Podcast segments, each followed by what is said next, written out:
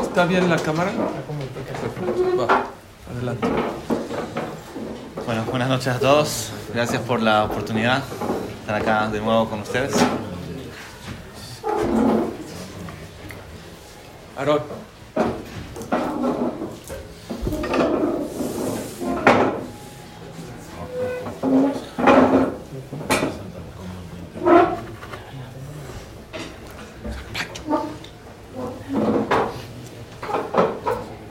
El Yetzer Hara se llama en algunas fuentes el dimión.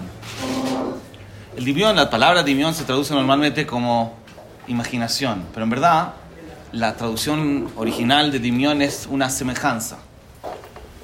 En el fondo el Yetzer Hara lo que trata de hacer es ofrecernos una, un producto que semeja ser lo que estamos buscando.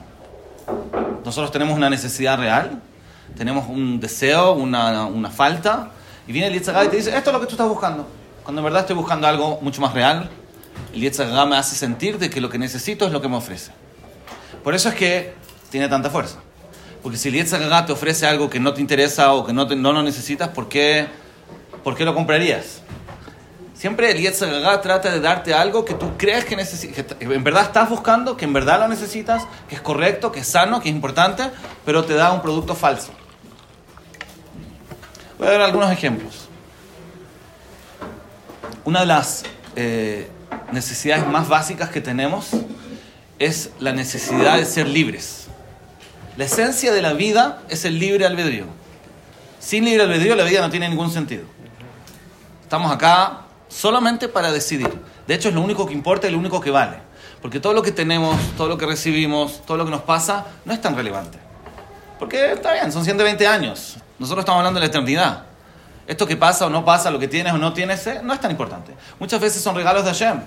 Lo único que realmente es nuestro son nuestras decisiones.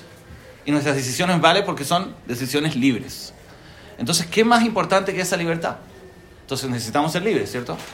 Ahora viene el Yitzhak y te dice, tú estás buscando ser libre, entonces haz lo que tú quieras, sé libre. Es un, es un, ¿Me entienden? Es como una semejanza. Eh, En verdad estamos buscando ser libres, pero no estamos buscando ser libres en hacer cualquier cosa. Estamos buscando ser libres en el sentido de decidir decisiones correctas. En decidir propiamente y no dejarnos llevar por nuestras reacciones, o por la presión social, o por, eh, por una dificultad en el momento. Tenemos que decidir libremente. No es que tenemos que, ¿me entiendes? Como la libertad se puede entender como la libertad de hacer algo que te hace daño. ¿Eso es ser libre? No. ¿Cómo? Libertinaje, ¿no? Sí. Una persona que quiere hacer algo que le hace daño, ¿eso se llama ser libre?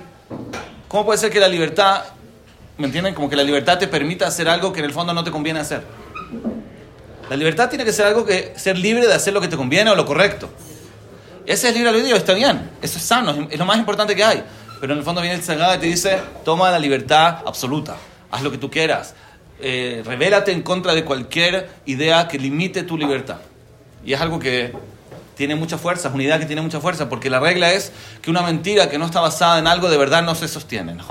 Y eso es justamente lo que pasa. Hay algo de verdad en ese argumento de decir que tienes que ser libre. Hay algo de verdad, solamente que no a lo que ellos se refieren. El problema acá es la, la, la capacidad, digamos, del Yetzer de convencernos de que esa es la libertad que estamos buscando, cuando en verdad es otra. ¿Están de acuerdo? Otro ejemplo. Otro ejemplo. Eh, una de las necesidades que tenemos es la necesidad de sentirnos valiosos. Una persona quiere sentir que tiene valor. Y eso también es una necesidad correcta. La persona, toda persona vino al mundo con un propósito. Es decir, que tiene que hacer un impacto en el mundo.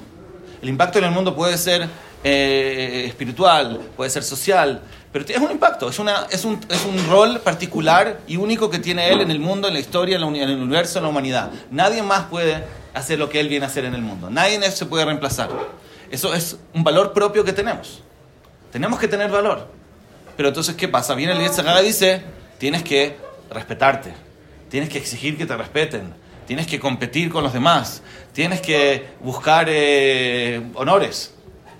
En el fondo, de nuevo, viene, está basado en algo real en esta necesidad básica de sentir que tu vida tiene valor, pero en vez de buscar un valor real, un valor absoluto, a veces buscamos un valor eh, competitivo, un valor relativo, buscamos ser mejores que otros, o quizás nos enojamos cuando alguien no nos respeta lo suficiente. Eso es, una, es algo falso. Es lo mismo que buscamos, pero de una forma falsa. Entonces, por eso es que el Yitzhak nos puede confundir, porque está basado en algo real. Creo que el, el ejemplo más importante es el ejemplo de la necesidad de placer. Todo ser humano busca placer. Quizás es, es el, el impulso más fuerte que tenemos. Ravisol Salanter dice que lo que más mueve y despierta nuestras reacciones es la búsqueda de placer. Nos escapamos del, volo- del dolor y buscamos satisfacción y placer. Es lo mismo, ¿sí? Buscamos, eh, el escaparse del dolor y buscar el placer es la misma esencia. Pero eso nos hace reaccionar todo el tiempo, nos hace buscar muchas cosas, nos hace eh, rechazar otras. Buscamos placer. Ahora, ¿qué se necesita para conseguir placer? ¿Por qué, digámoslo así, por qué realmente tenemos esa necesidad? ¿Por qué tenemos esa necesidad de buscar placer? ¿Por qué Hashem nos creó como personas receptores de placer? ¿Por qué? ¿Para qué? ¿Por qué no podíamos ser personas un poco más idealistas? ¿Por qué tenemos que buscar placer? ¿Por qué era necesario eso? Hay que entender que cuando Hashem nos da algo, no es solamente para generar un desafío. No existe algo en el mundo que es solamente malo y que solamente tenemos que superarlo. No existe. Todo lo que hay en el mundo es para bien, es decir, tiene una utilidad. Puede ser que también genere un desafío cuando no lo usamos bien, pero en la esencia tiene que ser positiva. Hashem no creó nada malo. Entonces yo pregunto, ¿por qué Hashem hizo, nos hizo tan débiles? ¿Por qué nos hizo buscar placer? ¿Por qué tenemos que tener esa debilidad que a veces algo me atrae y no puedo superar la tentación? ¿Por qué? ¿Qué tiene de bueno eso? Para que haya libre albedrío. Es que eso, eso significa que en el fondo está mal y es solamente un desafío. Que también es cierto. Pero lo que digo es que, por- como regla, no puede ser Tiene que que ser Hashem... bueno. Tiene que ser bueno. Tiene que tener una utilidad por sí misma. No puede ser solamente que viene ahí para desafiarnos. Bueno, la esencia es de que la Nishama antes de venir también teníamos un placer no completo y después de 120 años también buscamos como que es la esencia Ah, ¿no? de la. Ajá. Perdón. Sí. La esencia de la, la razón de la creación al final, ¿para qué es? ¿Para qué vinimos a este mundo? ¿Por qué Hashem nos creó? ¿Por qué Hashem nos creó? Nada más de que. Servirlo. ¿Por qué, ¿Pero qué quiere? ¿Por qué Hashem quiere que lo sirvamos? ¿Qué quiere, qué quiere conseguir con eso? Para ganarnos el ganado. ¿Y por qué quiere que ganemos el Ganeden? Que no sea gratis, ¿Pero por qué no quiere que sea gratis? Para que el placer sea- Oh, hay muy bien. personas Hashem así. quiere que disfrutemos. Sí, ¿no? Hashem nos creó para que disfrutemos. Shchinato. Ahora, para que podamos disfrutar, tenemos que ser personas que nos interesa el placer. Si fuéramos máquinas que no sentimos nada, que no sentimos placer, no se cumpliría la- el objetivo de la creación. Y si no cuesta trabajo, tampoco hay placer. No, porque no te lo ganaste. Pero al final, el objetivo de todo, Hashem diseñó todo un mundo maravilloso para que podamos finalmente disfrutar. Entonces, ¿qué más importante que hacernos personas que buscan placer? Ese es el propósito. Ahora, lo que pasa es que otra vez viene el Hagai y te dice, qué bonito, tú tienes que disfrutar de Lehenot Mizib Shchinato, tienes que eh, eh, disfrutar de la conexión con Hashem. Y viene el Hagai y dice, no, disfruta de la Coca- Coca-Cola o de las vacaciones. Entonces, no es, no es mentira que tenemos que disfrutar. Es verdad. Solamente que la pregunta es de qué. Hay niveles, hay, eh, bueno, hay bien o mal. Entonces, de nuevo, el Hagai nos logra confundir solamente porque nos está ofreciendo lo que en verdad necesitamos. Solamente que nos ofrece algo en una calidad infinitamente inferior de lo que en verdad estamos buscando.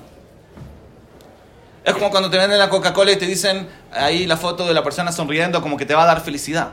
En verdad, yo quiero felicidad, pero no quiero la Coca-Cola, digamos. Pero el Hagai lo, lo asocia. Te hace sentir que esto es lo que estás buscando. Por eso el Hagai se llama dimión. Porque en el fondo te hace una imagen que semeja, que imita, digamos, lo que en verdad necesitamos. Y nuestra, y nuestra tarea es justamente no dejar que nos engañen. Tienes que ser un buen consumidor y saber exactamente lo que necesitas y que no te vendan productos falsos. Esa es la tarea en la vida, en el fondo. En verdad, el, trabajo de poder diferenciar entre lo falso y lo verdadero es el trabajo de la vida. Porque Yitzhak todo el tiempo está trabajando de confundirnos. Y creo que una de las cosas que nos puede ayudar para superar esta, esta dificultad es eh, estudiar Gemara. ¿Por qué? Porque estudiar Gemara te enseña a diferenciar entre ideas parecidas. Más allá del tema puntual que estás estudiando, en, la- en el fondo el estudio en general es un trabajo para diferenciar Esto parece a esto. Ah, una contradicción. La Mishnah dijo así, la Braita dijo lo contrario. ¿Cómo puede ser? No, no, no, no. Es diferente. Acá sí, acá todo el tiempo te desarrolla la mente para poder pensar de forma crítica. Crítica en el sentido positivo de la palabra. Como no, pare- no esto no parece igual, pero no es igual. Es un caso especial. Estás desarrollando la mente no solamente en el sentido de saber más Torah, que ya en sí mismo es muy importante, sino que también estás desarrollando la capacidad de diferenciar entre una idea falsa y una idea verdadera. En lo que en verdad estás buscando y algo que semeja a ser lo que estás buscando. Hay un factor en la Torah espiritual que nos ayuda a vencer el Yetzer Hara. Pero también hay un factor natural. Cuando la Gemara dice que Bagati Torah Tavlin, que la Torah es el remedio, el estudio de la Torah es el remedio al Yetzer Hara, dice la del Sananter que no es espiritual. Hay también un factor espiritual, pero lo principal no es espiritual. Lo principal es psicológico, emocional, práctico, natural, dentro de este mundo. El estudio de Torah te ayuda en muchas cosas, pero en una de las cosas que te ayudan es en eso. Y creo que la, la- la- toda nuestra lucha, en verdad, es esa lucha, es la diferencia entre la verdad y la mentira, a pesar de que se parecen. Se parecen mucho, pero no son iguales. Y ahí es donde hay que trabajar. Y es una, una, lucha, una práctica, un entrenamiento de diferenciar entre los elementos que se parecen. Llevamos esta idea al escenario donde creo que es lo más importante.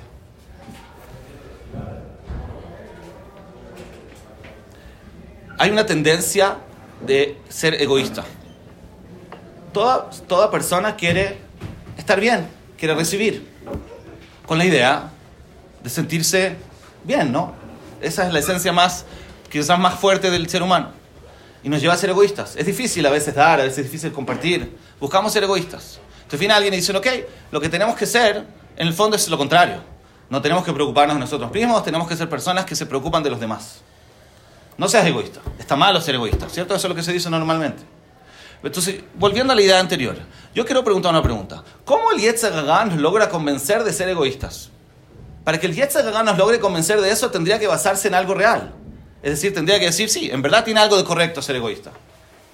¿Me entienden? Según la, lógica anterior, el Hara no te puede vender un producto que en verdad no tiene algo de verdad. No le creeríamos. Si nosotros, si el Yetzer Hara viene y te dice algo que no tiene ninguna verdad, no funciona. Claro. Como todos los ejemplos que dimos. Claro. Entonces, ¿por qué te- nos logra convencer de que hay que ser egoístas? No sé ustedes, pero hay gente que es egoísta. ¿Cómo lo logra? ¿Qué tiene de verdad? ¿Dónde está el egoísmo positivo? Esa es mi pregunta. Y mena nili mili, ¿no? Dice el picador. Muy bien. Najón. Quiero tratar de explicar esa idea. Yo quiero preguntar una pregunta. Nosotros sabemos que es importante dar, ¿cierto? ¿Es importante dar? Muy. Muy bien. Ahora, ¿qué pasa si otra persona va a dar, no yo? ¿Me entienden? Hay una persona necesitada de ayuda, no importa en qué área. Yo tengo que luchar para ser yo mismo el que le dé a él, o yo tengo que decir a mí qué me importa, con tal que alguien lo ayude, está todo bien. ¿Me entienden mi pregunta? Claro. Yo puedo, es un poco egoísta, ¿no? Decir, yo lo quiero ayudar. Bien que quieras ayudar, te felicito, pero no necesito, tengo a otro que lo ayuda. Tengo derecho en pelear, en luchar, para ser yo la persona que da. O quizás no, quizás hay que ser absolutamente altruista y decir, no, a mí lo que me interesa es que el mundo mejore, que todos tengan lo que necesitan, y a mí qué me importa. No, sea, a mí lo que me interesa es el objetivo, ¿no? que el mundo esté bien, que la persona que necesita algo lo reciba. ¿Tengo que ser yo el que se lo dé? ¿No, que eso acaso no es una visión egoísta? ¿Qué, qué les parece más correcto? Esforzarte para que seas los que dan. ¿Por qué? Si igual la persona va a recibir Que soy yo. siempre uno te dé y que no le tengan que dar a Eso seguro, estoy de acuerdo, estoy, estoy de acuerdo. Hay que dar, no hay que buscar recibir, 100%. Pero mi pregunta es si la necesidad ya está cubierta. ¿Es un problema? ¿Tengo que sentirme mal? ¿Tengo derecho a sentirme mal? Está escrito que cuando Abraham vino, Hashem lo eligió. Vino Abraham, vino y hace una tefilá especial con Hashem y le dice lo siguiente. Estoy preocupado, dice Abraham vino. Antes que yo, tú habías elegido a Noah. ¿Y qué pasó? Pasaron 10 generaciones y vine yo. Y parece que yo estaba mejor que Noah. Entonces me elegiste a mí y dejaste a Noah que me elegiste a mí. Tengo miedo. Quizás en unas generaciones más va a aparecer una persona que sea mejor que yo y me vas a abandonar. Dice Abraham vino. Y ella me dice, no, yo te prometo que te elegí a ti para la eternidad. Tu descendencia va a ser el pueblo elegido. No te preocupes. Así está escrito en el Midrash. Ahora yo les pregunto una pregunta. Abraham vino era la persona de- del Gesed en excelencia. Es decir, Abraham vino es el ejemplo para siempre de la persona que más se dedica al bienestar de los demás. En todo, en lo espiritual, era la persona que quería promover la emuná, en lo técnico, su ajnasat ojim, absoluto, Geset máximo. Abraham vino es el ejemplo de Geset. Tú no eres egoísta, ¿cierto? Abraham no es egoísta, ¿estamos de acuerdo con eso? Entonces, ¿qué te importa si otro se va a encargar?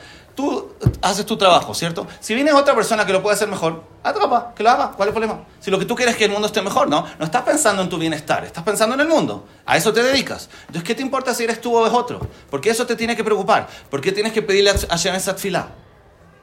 Hasta que Hashem le tuvo que prometer que no. ¿Me entienden mi pregunta? Entonces, ¿es egoísta o no es egoísta Abraham bien? Mejor así. Eso sí es egoísta. Es egoísta, pero es un egoísmo correcto. Es decir, a pesar de que venimos al mundo a dar, y es lo más importante que un ser humano puede hacer, pero hay un egoísmo correcto. Yo tengo derecho a decir, yo quiero ser el que da. No me alcanza con que las cosas se hagan. No me alcanza con que se cumpla el propósito. Yo quiero ser una persona que está ahí como parte de ese proyecto. Yo, yo- me interesa ser yo la persona que da. Entonces, si yo digo, ¿cuál es el egoísmo negativo? Cuando yo digo, yo quiero recibir, eso está mal. No hay que recibir, hay que dar. Pero el hecho que yo quiera dar no es un problema. Es muy fina la diferencia. Los dos son egoísmos. Pero un egoísmo sano, correcto, ideal, y el otro es el, egoísmo negativo, malo. El Ra- Rabbi Yeruham, que dice esta idea, lo compara con el café, con cafeína o sin cafeína. Son muy parecidos. No sé si ustedes sienten la diferencia. Pero, pero hay una diferencia. Uno tiene cafeína y el otro no. O sea, hay un egoísmo que tiene cafeína y uno que no tiene cafeína. Hay una diferencia mínima. Entonces viene el Yitzhak y dice, tú quieres ser egoísta. Y tienes razón en querer ser egoísta. Ah, entonces preocúpate de recibir, preocúpate de que tú, tengas más que otros. Porque en el fondo tiene algo de verdad. Tiene la verdad de que efectivamente buscamos nuestra neshama. Busca hacer algo significativo en el mundo. No me alcanza con que el mundo llegue a su tikkun. Yo quiero ser parte de ese tikkun. Y en eso es correcto. Somos egoístas en un nivel sano. Entonces viene el Yitzhak y te trata de engañar y decir, no, entonces anda a ser egoísta hasta el final. Pero el sentimiento de querer ser una persona útil en el mundo es un sentimiento correcto, verdadero. Y tenemos que satisfacerlo.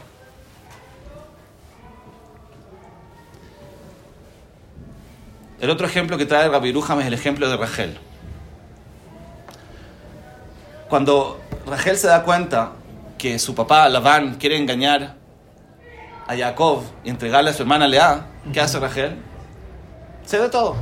Toma, te doy la contraseña, que no te vayan a avergonzar. Eh, Hay que entender una cosa, Rachel no está perdiendo solamente a su marido. Rachel está perdiendo a ser una de las Imagot.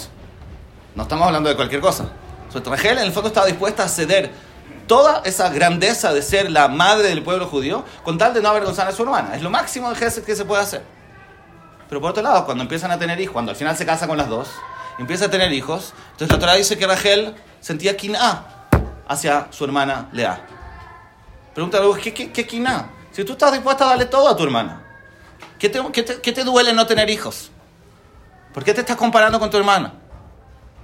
Si hasta, hasta un minuto tú estás dispuesto a ceder absolutamente todo. Dice el Rebuján, sí. Cuando se trata de avergonzar a mi hermana, yo estoy dispuesto a ceder todo. Pero cuando no se trata de avergonzar a mi hermana y se trata de ser también partícipe de construir el pueblo judío, yo también quiero participar. Es un sentimiento de quina correcto. No está mal. Es, una persona tiene que sentir que quiere hacer algo útil en el mundo. A pesar de que podría sonar como algo egoísta. Pero no es egoísta porque no estoy pensando en recibir algo. No es que yo quiero ser para mí. Yo quiero que el mundo sea mejor por medio de mí. Como dice la Torah sobre Moshe Rabbeinu. Moshe Zahá Vezika. Es decir, Moshe Rabbeinu recibió para poder dar. La- el objetivo era dar, no es que el objetivo era recibir.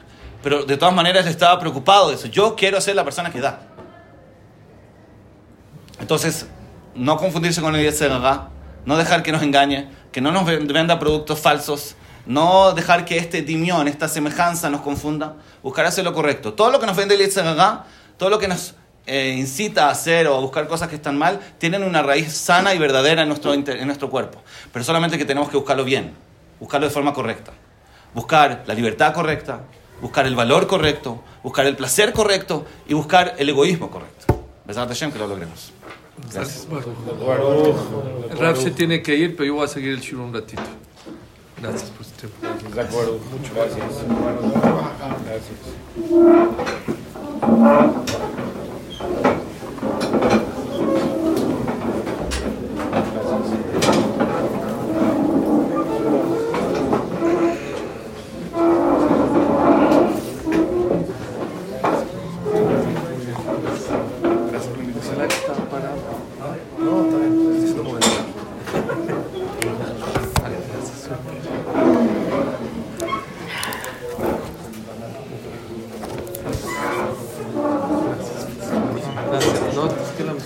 Baruj.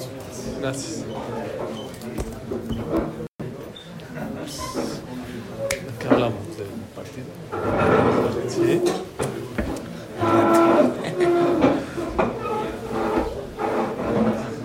A ver. Hay una parte que yo hablo de eso. Hablo de que es el Dios sano. No sé si te acuerdas que si no, algo tengo. Esa es una misma que enseña. Habló profundo, Debe ¿eh? de reconstruirse para dar algo bueno. Habló profundo, ¿eh? Pero no está fácil. No está fácil. No está fácil porque está muy fácil con- confundir el egoísmo con el humano. Está muy fácil. Está fácil de confundir. Vamos, vamos. Ahorita voy a hablar un poquito de esto. Bueno, el Rab, el Rab habló, con permiso de mi mamá que me está escuchando acá, entonces. El Rab habló de una guerra constante que tiene el ser humano, que es el Yetzer Hará y el Yetzer Hatov. Y una de las mejores maneras para pasar esta vida es conocerse. Una vez cuando yo trabajaba en ropa, hoy trabajo en marketing digital, pero hace muchos años trabajaba en ropa, yo compraba telas de Estados Unidos, de Europa, y cuando te traían las, los mostradores de tela, tenían este, nombres de las de primaveras, y una vez me trajeron una, una de España que decía, ¿cómo se llama la colección? Discover Your I. Descubre tu yo. Y bueno, a mí me encantaba eh, escoger telas y todo eso. Pero me dejó, tiene a lo mejor 20 años esto. Me quedó, miren, tiene 20 años, no se me olvida esa, esa, esa palabra, discover eye. La persona puede pasar en esta vida 20, 30, 40 años y no saben lo que está dentro de él, cómo está hecho, de qué está hecho. Según la Torah, la persona está hecho de carne y hueso, de una neshama, pero tiene un Yetzeratov que lo empuja a hacer las cosas buenas, que lo invita a hacer las cosas buenas, y un Yetzerará que todo lo contrario, que quiere que te equivoques, que peques, te quiere robar los dos mundos.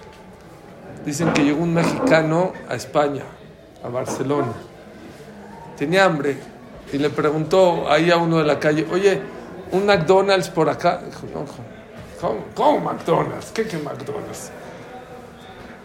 Aquí hay los mejores restaurantes del mundo. Sí, yo sé, pero yo, mi presupuesto no es el que yo puedo. Yo puedo una Big Mac con papas a la francesa y una coca, es lo que yo puedo. Dijo, pero ¿cuál- tu problema es económico, yo pago. ¿De verdad? Sí, aquí la gente de España somos muy dadivosos. Vamos al mejor restaurante. Usted se enamoró, imagínense. De verdad, pero no me conoces. No, no importa, tú eres un mexicano, los mexicanos me caen bien. Y empezó a hablar de Hugo Sánchez, de Real Madrid, ya. Se lo llevó al mejor restaurante de Barcelona, al mejor. En las Ramblas, ahí. Y empezó a pedir, dijo, tú pide lo que quieras. Hazid no ni qué. Pidió sopa, pidió ensalada, pidió vinito, luego pidió este tapas y empezó a pedir así, mashallah. Y empezaron a brindar y qué rico y qué rico y qué rico y todo esto. Y no hay como los mexicanos, no hay como los españoles y así. Al final de la, de la ya cuando faltaba el postre, ¿qué vas a pedir? No, tráigame tres, cuatro postres aquí a ver cuál nos gusta. Ya cuando la cuenta estaba unos, no sé, 700 euros o 1000 euros, dijo, ¿me dejas ir al baño nomás? Dije, claro. Fue al baño, cinco minutos no regresa. Diez minutos no regresa.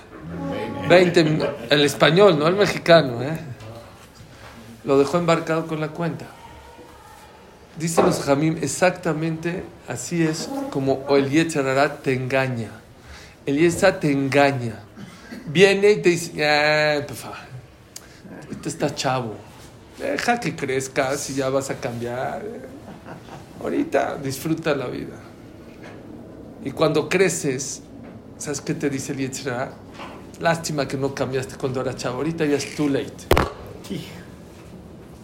Pero la gente no sabe que el Yetzirah... Hay un, hay un ejemplo un poco más fuerte.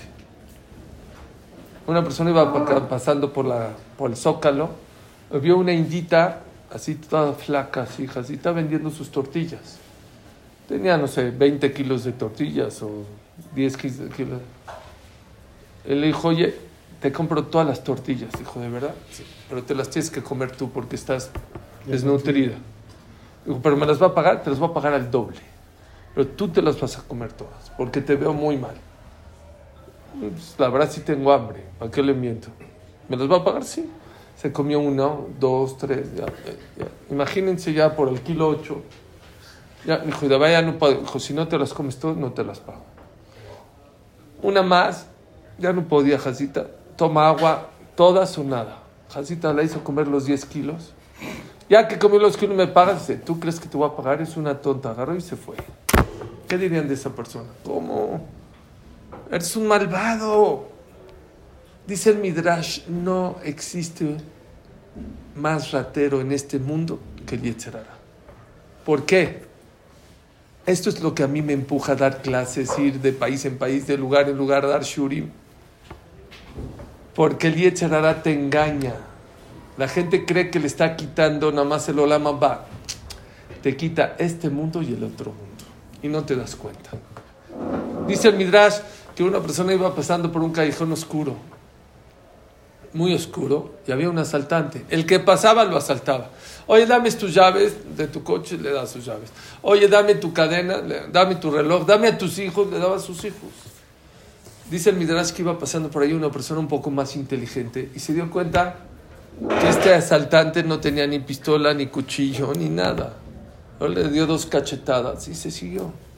Dice el Midrash, la calle, el callejón oscuro es este mundo. Este mundo es más oscuro de lo que se imagina.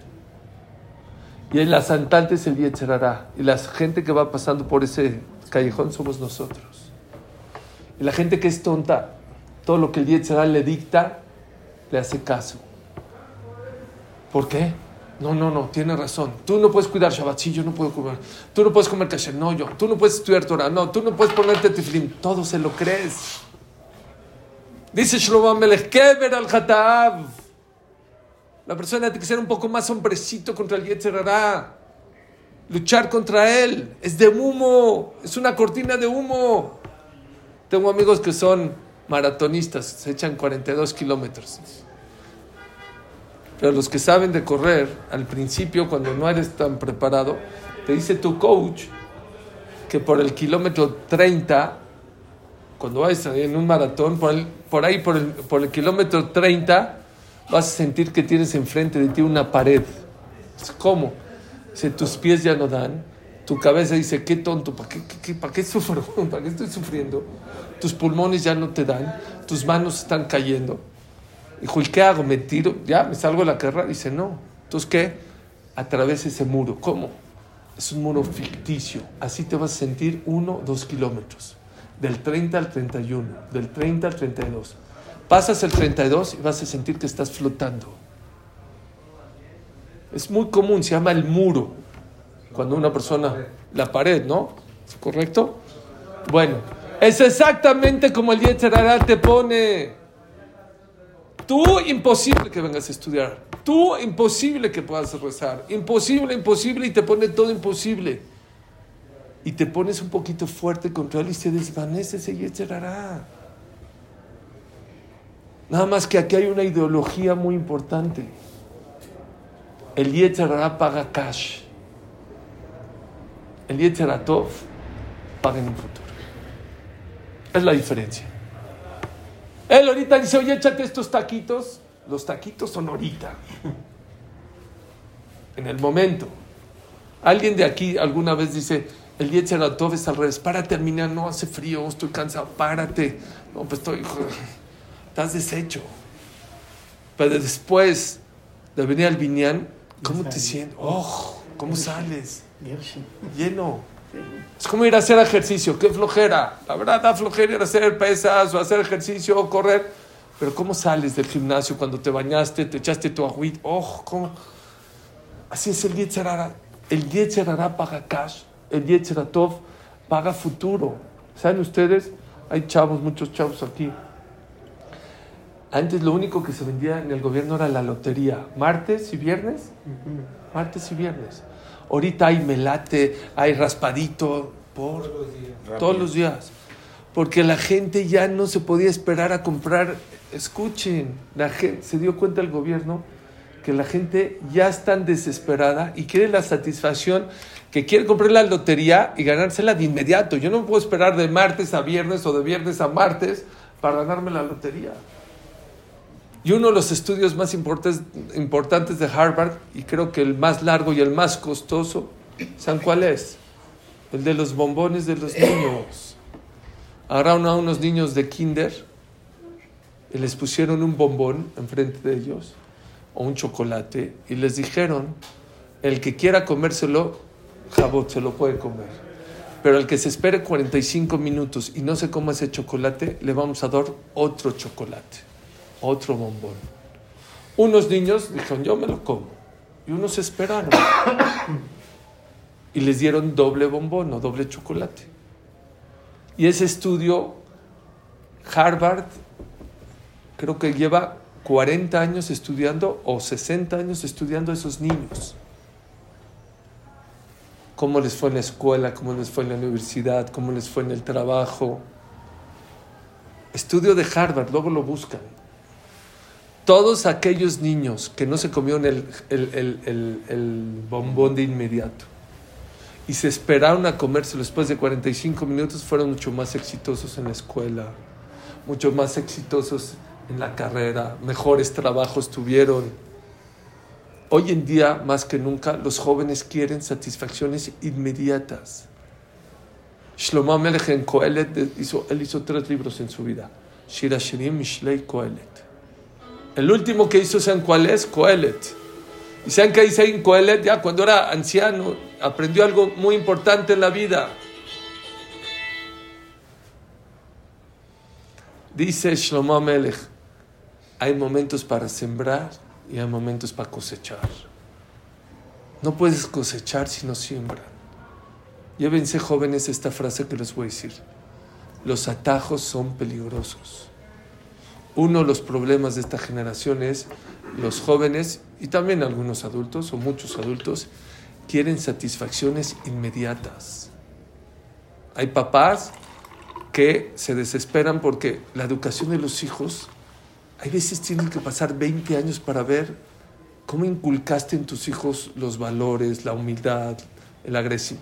No se ve de inmediato. Como les dije la semana pasada, crecer duele. ¿Por qué crecer duele? ¿Saben por qué crecer duele? Porque tarda en darse cuenta cómo estás creciendo. Y esa es una guerra de toda la vida entre el Yetzer Hara y el Yetzer Tov. Yetzer Hara es impulsivo, Yetzer Hara es pagacash. Y el Yetzer Tov, ¿qué es? Wait, espérate. Vas a tener, tú ahorita siembra, tú ahorita planta, vas a cosechar. Pero si una persona agarra y quiere cosechar minier, la gente quiere tener satisfacciones instantáneas en su vida. Es incorrecto. Había una persona que necesitaba decir Kaddish en Israel. Necesitaba decir Kaddish. Ya no llegaba hasta su colonia para decir, se paró en la, la mitad de una colonia. Y a un Betagneset, y con él eran nueve. Ya saben ustedes que se necesitan diez. Dijo, dijo al Jajam, oiga, va a haber, mira, dice, mira, a veces sí, a veces no. No sé, es que faltan diez minutos. Sí, pero no siempre se completa, la verdad. Dijo, ¿puedo, puedo, hay alguien? Dice, no hay. Si no llegar, seguramente ya no se va a completar. Se bajó a la calle, paraba un coche, no, no, no. Vio que enfrente había una macolet, una miscelánea. Dijo, pues a lo mejor de la miscelánea, ya, es Yudi. Se metió a la, a la macolet, oye, mira, es que no, zus, zus. Ahora, hazte para allá. Hazte. Dijo, no, mira, es que por favor, mira, Minyan. Dijo, no, yo, yo Minyan, no soy de Minyan, yo nunca voy a Minyan. Le dijo él, dijo, es que, que necesitaba decir Kadish, que no había fallado Kadish, que por favor. Ahí ya le tocó un poco el corazón me dice, mira, me encantaría, pero ¿cuánto tarde? Dice, 15, 20. Dice, mira, yo en 15, 20 minutos puedo vender 500 shekel y la verdad, no, no, no. 500 shekel yo te los doy. Yo te los doy, pero 20. ¿Seguro? Sí, yo te los doy. Bueno, está bien. Lo llevó a decir Minja. Apenas en la Shekia dijeron, dijo el Kadish, estaba feliz, se puso su equipa, contestó. Dijeron Arbit, hizo seña, dice Arbit, se llama, va a costar otros 200 shekels, o 300, bueno, otros 300 shekels. Dijeron Arbit, ya acabó, este estaba feliz, Baruch Hashem, pudo decir Kadish por su papá, todo. Se acercó con él, le dijo, oye, ten 600, 700. Dice, no, ¿qué quieres? ¿Mil? Dijo, no te recibo ni un shekel. Dijo, pero ¿cómo quedamos? ¿Cómo? Ni un shekel. Dijo, ¿pero por qué? Le dijo así, antes de venir, te digo la verdad, dije, no sé qué estoy haciendo, ni me gusta nada. Ahorita que vine y vi cómo dijiste Kadish y contesté Minja y Arbit, no cambio este Minja y este Arbit y esta, este sentimiento que tengo acabando de rezar por nada en la vida. El, el, el, el no te paga cash, pero te paga crédito, pero la satisfacción que te da es mucho más grande que el cash que te paga el, el, el. Pero la gente no lo sabe. Y la gente piensa, dijo aquí el Jajam algo muy importante. La persona vino a este mundo a tener satisfacción. Y tú decides cuál es el tutor. Porque la gente que está en el Midrash, si ustedes creen que están sufriendo, están muy equivocados. Muy equivocados. Hay gente aquí que yo conozco que está en el Midrash, que puede ser multimillonario. Se hubiera ido a, a, trabajar con su papá o con su primo, abrir una empresa, no importa. Ellos también, dice Ravolve, decía Ravolve, el gran Mashiach del Yeshiva de Coltoraz, de Chronol Ibrahá, decía, la gente en la calle piensa que hay dos tipos de personas, los jazitos, los religiosos, que se tienen que parar a minyan, que tienen que rezar, que tienen que estudiar, que tienen que comer kasher, pobrecitos, Shabbat, y los que gozamos. Hacemos lo que queremos, cuando queremos, a la hora que hacemos. Dice Ravolve, en algo tiene razón, somos dos tipos de personas. En algo están muy equivocados. Ellos gozan, nosotros gozamos. Ellos disfrutan, no sé si eso se llama disfrutar allá en la calle, lo que están haciendo. Nosotros disfrutamos. Llévense esta frase en su vida. La Torah no es fácil. El que diga que la Torah es fácil no sabe que es Torah, pero la Torah es placentera. ¿Escucharon? Allá en la calle es fácil la vida, pero es cero placentera. Cero placentera. Se los digo. No estoy hablando de gente que no puede viajar, que no puede comprar. Me he sentado con gente de todo tipo, que pueden tener todos los placeres y han tenido todos los placeres mundanos, los prohibidos y no los prohibidos, los permitidos y no los permitidos. ¿Y saben qué me dice Suri? Es que tengo un hoyo, tengo un hoyo. Hace como dos semanas estuvo aquí en México uno de los que estaban en el 7 de octubre, en la famosa esa fiesta, uno que estaba todo tatuado y se salvó Minashomaim él y su esposa, se agachó y le metió al coche y le dispararon y Baruch Hashem se salvó. Y cuando se salvó, vio que fue un milagro, un milagro. No hay, no hay otra explicación. Quedaron, tenemos que hacer algo. Decidieron hacer Shabbat. Dijo, vamos a cuidar Shabbat ya, que, no, no, no hay. Él dijo aquí en Share Shalom, dijo la semana pasada, que el primer Shabbat no pudo entrar al Knis. Y se cuidó el Shabbat, pero le tenía un, no sé, algo al Knis que no quería entrar. Pero cuidé Shabbat. Y el segundo Shabbat, ya entré al Knis, me encantó, recé, canté, cuidé Shabbat, pero me pasó algo extraño, dijo. Él está tatuado de pies, todo, hasta el cuello, todo tatuado. Dijo, ¿saben por qué me tatuaba? Se, me sentía vacío. Él era un modelo en Israel, o es un modelo, un estilista dijo, no, me falta esta figura, me falta este tatuaje, me manta. Siempre me decía. Después del primer Shabbat, el domingo, le dije a mi esposa, no sé por qué, siento una paz. No sé, no, bueno, te paraste ahora inspirado. No, no relacionó nada con Shabbat.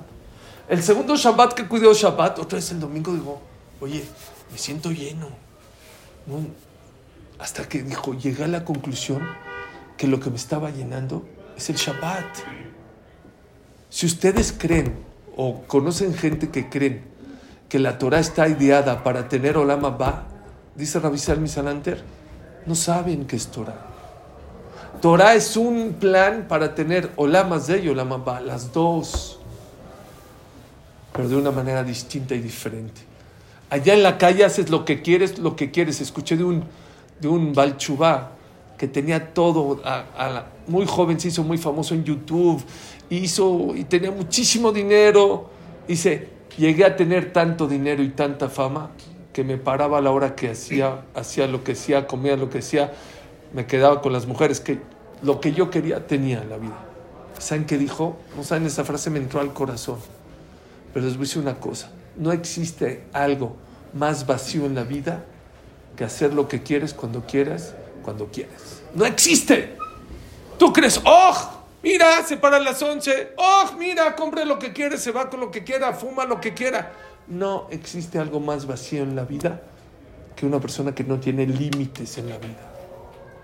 ¿Saben cuál es la filosofía de la Torah? La Torah no está peleada con este mundo. La Torah dice cuando compres una casa, cuando viajes, hay alajot, cuando comas, Shabbat hay que comer, hay que vestir. La Torah no está peleado con este mundo. La persona que piensa que Shabbat, que Hashem está peleado, no sabe que es Torah. Lo que la Torah te dice, límites. No viniste a comer. Se puede comer, pero no viniste a comer.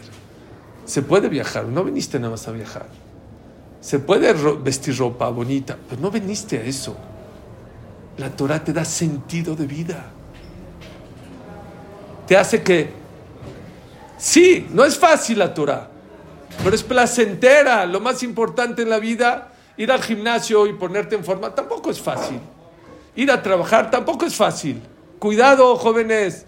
No se vayan con la finta del Yetzer Hara, que lo mejor, porque ahorita la tecnología te está. Hoy, hoy salió en la BBC de Londres que Elon Musk ya logró instalar un microchip en, las, en, en una persona adentro del cerebro. Para, dije, a ver, yo quiero ver esta. ¿Para qué? ¿Para qué un microchip? Para que ya no necesites teclear. Ya con tu pensamiento prendes tu celular. Hoy, hoy ya se instaló un microchip aceptado por la FDA de Estados Unidos, que ya se pudo, y ya puedes tú controlar, bueno, es la primera prueba, pero a eso van. Para el 2030 ya va a ser común que te metan un microchip aquí para que ya no necesitas agarrar tu celular, porque ahorita ya qué flojera con tu boca, Siri ya no, no me están entendiendo. A ver, Platón Platón, cuando sacaron los primeros libros, dijo, Shema Israel, ¿qué va a pasar con la mente humana? Se va a acabar la mente humana. Porque sacaron un libro. ¿Qué va a decir Platón con, con todo lo que está pasando hoy en día? La tecnología está dictando, cuidado, la tecnología está dictando que mientras menos te esfuerces en la vida, mejor. Un celular que es con voz vale más caro que el celular que había que, que apretar. Y la BlackBerry vale menos porque ahí era teclado, pero con, con teclado. Aquí es digital. Yo antes, yo mi primer coche era un Spirit que para abrir la ventana le tenía que hacer con mi mano y no me pasaba nada. Y luego compré un Cutlass que nada más le apretabas así, ya se baja el lector. Y ahorita ya Siri baja las ventanas, Jesús. Cuidado. ¿Y saben para qué Hashem, dice el Jobot al Babot, para qué Hashem manda eso? Hay una estructura en el cerebro que se llama amígdala o que está hecha para que las cosas fáciles se hagan automáticas. Dice el Jobot al Babot, si una persona estuviera una persona estuviera pensando todo el tiempo cómo respirar, a ver, tengo- no, respirar ya es automático porque esa estructura del cerebro que se llama amígdala ya te hace automatizado que no han visto bebés barminan que nacen y se lo regresan a respirar. Se le olvidó respirar. ¿Cómo se le olvidó? La estructura de su cerebro no estaba bien desarrollada, madura. Lo meten un ratito a la incubadora y luego ya se, Baruch solito se arregla. Imagínate que- que el cerebro esté todo el tiempo pensando cómo caminar. No, ya tú caminas automático. Pues también está buscando eso, que la gente que no pueda caminar. Bueno, eso va a ser bueno, pero yo Que lo que estoy... caminar. Nada más dame un chance. Lo que yo estoy diciendo ahorita, claro que va a haber cosas. También hay gente que es paralítica, que con este chip Exacto. ya va, está bien. Pero yo, cuidado con el mensaje de que mientras menos me esfuerce, mejor en la vida. Es un error grande. Dice, entonces, ¿para qué se manda la tecnología? ¿Saben para qué? Yo antes, para poder venir a estudiar, dije, Shema, mediodía, pero ¿y si hay un pendiente en mi oficina? Ahorita ya no necesitas estar físicamente en la oficina. Tú puedes estar estudiando acá. Cualquier urgencia, tienes un celular, tienes WhatsApp, tienes tu mail, tienes acceso. ¿Para qué? Dios hizo comodidades a la persona. ¿Para qué? Para que puedas estudiar, para que puedas venir a rezar, para que ya no te... Dios te está mandando más comodidades. ¿Para qué? Para que te puedas acercar más. Y la gente, ¿saben qué cree? Está al revés. Cada vez está, a la hora de estudiar, está con el celular. A la hora de, de- de rezar, está con el celular. Ahora en la casa está con su esposa, está con el celular. Una estaba yo en Nueva York, cuando no había Uber, ¿se acuerdan? Había que rogarles a los taxis amarillos que se paren. Un día dije, ah, no les estoy rogando. Y aparte vas y les das propina y se enojan y te la avientan. ¿Sabes qué? Camino. A mí me gusta caminar. Hacía mucho calor ahí en Manhattan hacía un calor y dije, Shema Israel", estaba por la, no sé, por la calle sesenta y tantos, iba a la, a la quinta avenida. No, yo dije, ¿qué estoy haciendo? Ya. Y de repente, y el calor y las bolsas del shopping, así. Y de repente vi a una persona que iba en una silla eh, de ruedas eléctrica. Un segundo me pasó por la cabeza, qué rico. Luego dije, no, Suri, que toda mi vida camine con mis pies. ¿Qué es más fácil? Pues es más fácil ir ahí. ¿Qué es mejor? Que camines. ¿Qué es más fácil? Que tu hijo se quede en la computadora, Facebookando, Instagram, TikTok y le traes su dinerito cada semana, ponerle un, un, este, un eh, muestrario, te me vas a vender al centro. Pues es más fácil que traerle su chequecito, que es mejor. Es mejor que se vaya a vender. Hay un error grave en, mucha, en esta generación que mucha gente que piensa que mientras más fácil la tenga, mientras más rápido lo haga, mientras haga tajos en mi vida, me va a ir mejor. Normalmente, normalmente, esos son consejos del Yetzer Hara. El Yetzer Tov te enseña pasos, estrategias, siembra, satisfacciones no inmediatas. Tengan cuidado, porque el Yetzer Hara te va a quitar los dos mundos te va a quitar este mundo y el otro mundo. Y el que se pone abusado, ¿qué ver al Hatab? Se da cuenta, y con eso quiero terminar, que puedes tener los dos mundos, pero de una manera correcta. No es fácil, pero es placentero. No queremos cosas fáciles en la vida. Pobre de aquel que lo mantienen, no va a trabajar y su papá Muchos dicen, pues yo igual no me porto tan bien y Dios me da. Cuidado, que Dios te dé porque te quiere, porque está orgulloso de ti, no porque te da lástima. Un papá tiene dos hijos, uno el de la universidad, exitoso, la yeshiva, le echa ganas y le pide, le da con ganas. Y el otro es un borracho, es también su hijo, también le da. Pero este le da por lástima y a este le da por orgullo. Hay que hacer que Hashem nos dé, no por lástima, por orgullo, porque te necesita. Amisel los necesita a ustedes, jóvenes. Y porque lo merece. Claro, se lo merece. Pero Israel necesita jóvenes luchadores. Ya el pueblo israelí tiene muchos aficionados. Qué bonito la Torah, qué bonito el Pesach, qué bonito el Simchat Torah, qué bonito el Ulá, qué bonito el Etrog. Ya tenemos muchos aficionados. El pueblo israelí necesita jugadores, no gente que diga qué bonito Shabbat, que cuide Shabbat. Qué bonita la. No, gente que estudie Torah. Y no estás sacrificando. No estás sacrificando. Estás cambiando tu satisfacción de la calle por la satisfacción espiritual, que es mil veces mayor. No es fácil, pero es placentera. Allá en la calle es fácil la vida, porque te puedes parar a la hora que quieras, vas a donde quieras. Pero ¿qué crees? No es, es vacía esa vida. Esa vida es, es de verdad, es muy vacía. Yo he, en, en Shabbat, no es fácil cuidar Shabbat. No te subes en coche, dejas tu celular. Yo he estado con mi esposa y mis hijos llorando de alegría. Díganme quién en este planeta tiene el mérito de tener un banquete enfrente de él, hecho por las manos de tu esposa,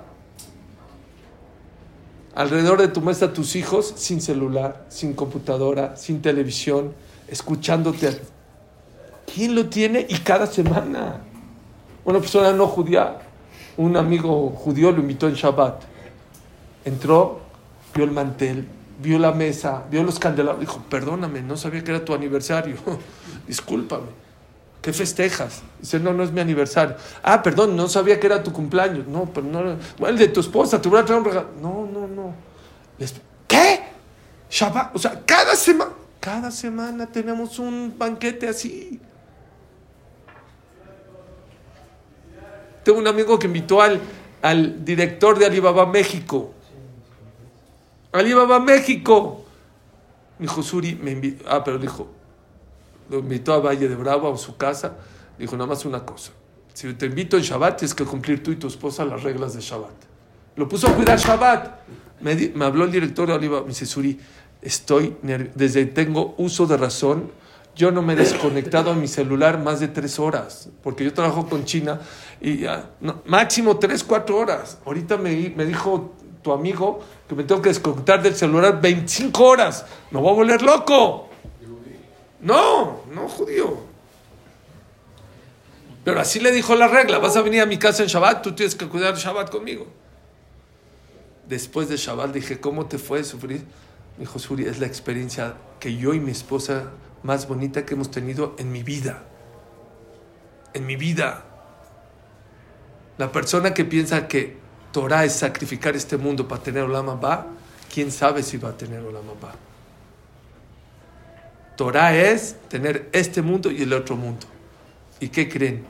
Este mundo y esta, esta historia, no crean que siempre hemos tenido este Zehut de tener los dos mundos. En tiempo de Rabiuda Barilai había mucha Torah, pero había un talit para seis personas. Un talit para seis personas. Vayan al knis que quieran, aquí y en el mundo entero. Hay seis talitiot para una persona. ¿Saben lo que era para tener un sidur en tus manos, un sefer Torah en tus manos? Uno estaba en Nuremberg. Dijo, vamos a ver el knis de Nuremberg. Llegamos, bajamos del camión. Casas, casas, casas. Dije, se equivocó, no, aquí no es, no, venga. Nos metieron por atrás, por un zaguán, un knis escondido, chiquito. Oye, aquí cada cuadra un beta Knesset. ¿Cuánto vale la libertad? ¿Cuánto vale la oportunidad de tener un Sefer Torah, un Teilim, un Talit en tus manos, un Tefilim? Esto que estamos haciendo, hace 70 años te hubieran matado. Y hace 200, ya hace 800, y la Inquisición, y los bolcheviques, y los cosacos. ¿Cuánto hay que valorar la época? Podemos tener los dos mundos, los dos mundos en tus manos. Dice loco lejat ojel shulchanot. No crean que en todas las generaciones Hashem nos da la oportunidad de tener dos mesas. Hay épocas que ha dicho mucha abundancia, pero cero Torah. Hay otras épocas donde hay mucha Torah, pero no hay abundancia. Hay épocas que tienes las dos. Tienes tus viajecitos, tienes tu casa, tienes tu Valle de Bravo, tu Cuernavaca, tienes Baruch Hashem y tienes tu Torah. ¿Por qué no? ¿Saben quién es el peor? ¿Quién es el peor? Pues el que no tiene ni una ni otra. No. El que tiene las dos y las patea. Tienes las dos. Porque yo les digo, la gente allá en la calle no la está pasando nada bien. Aunque tengan sus coches y sus... No están, no están tan contentos. Shalom Bait, Jinuj. Todos los días suena. O el WhatsApp, o el celular, o esto. Hay muchos problemas. Y la base de todo es, hay un vacío allá adentro. La Torah te enseña a disfrutar este y el otro mundo. Hay que ser smart. ¿Para qué? Para agarrar las oportunidades, este mundo y el otro mundo, con las dos manos. Baruch Adonai Leolam. Amén. Amén.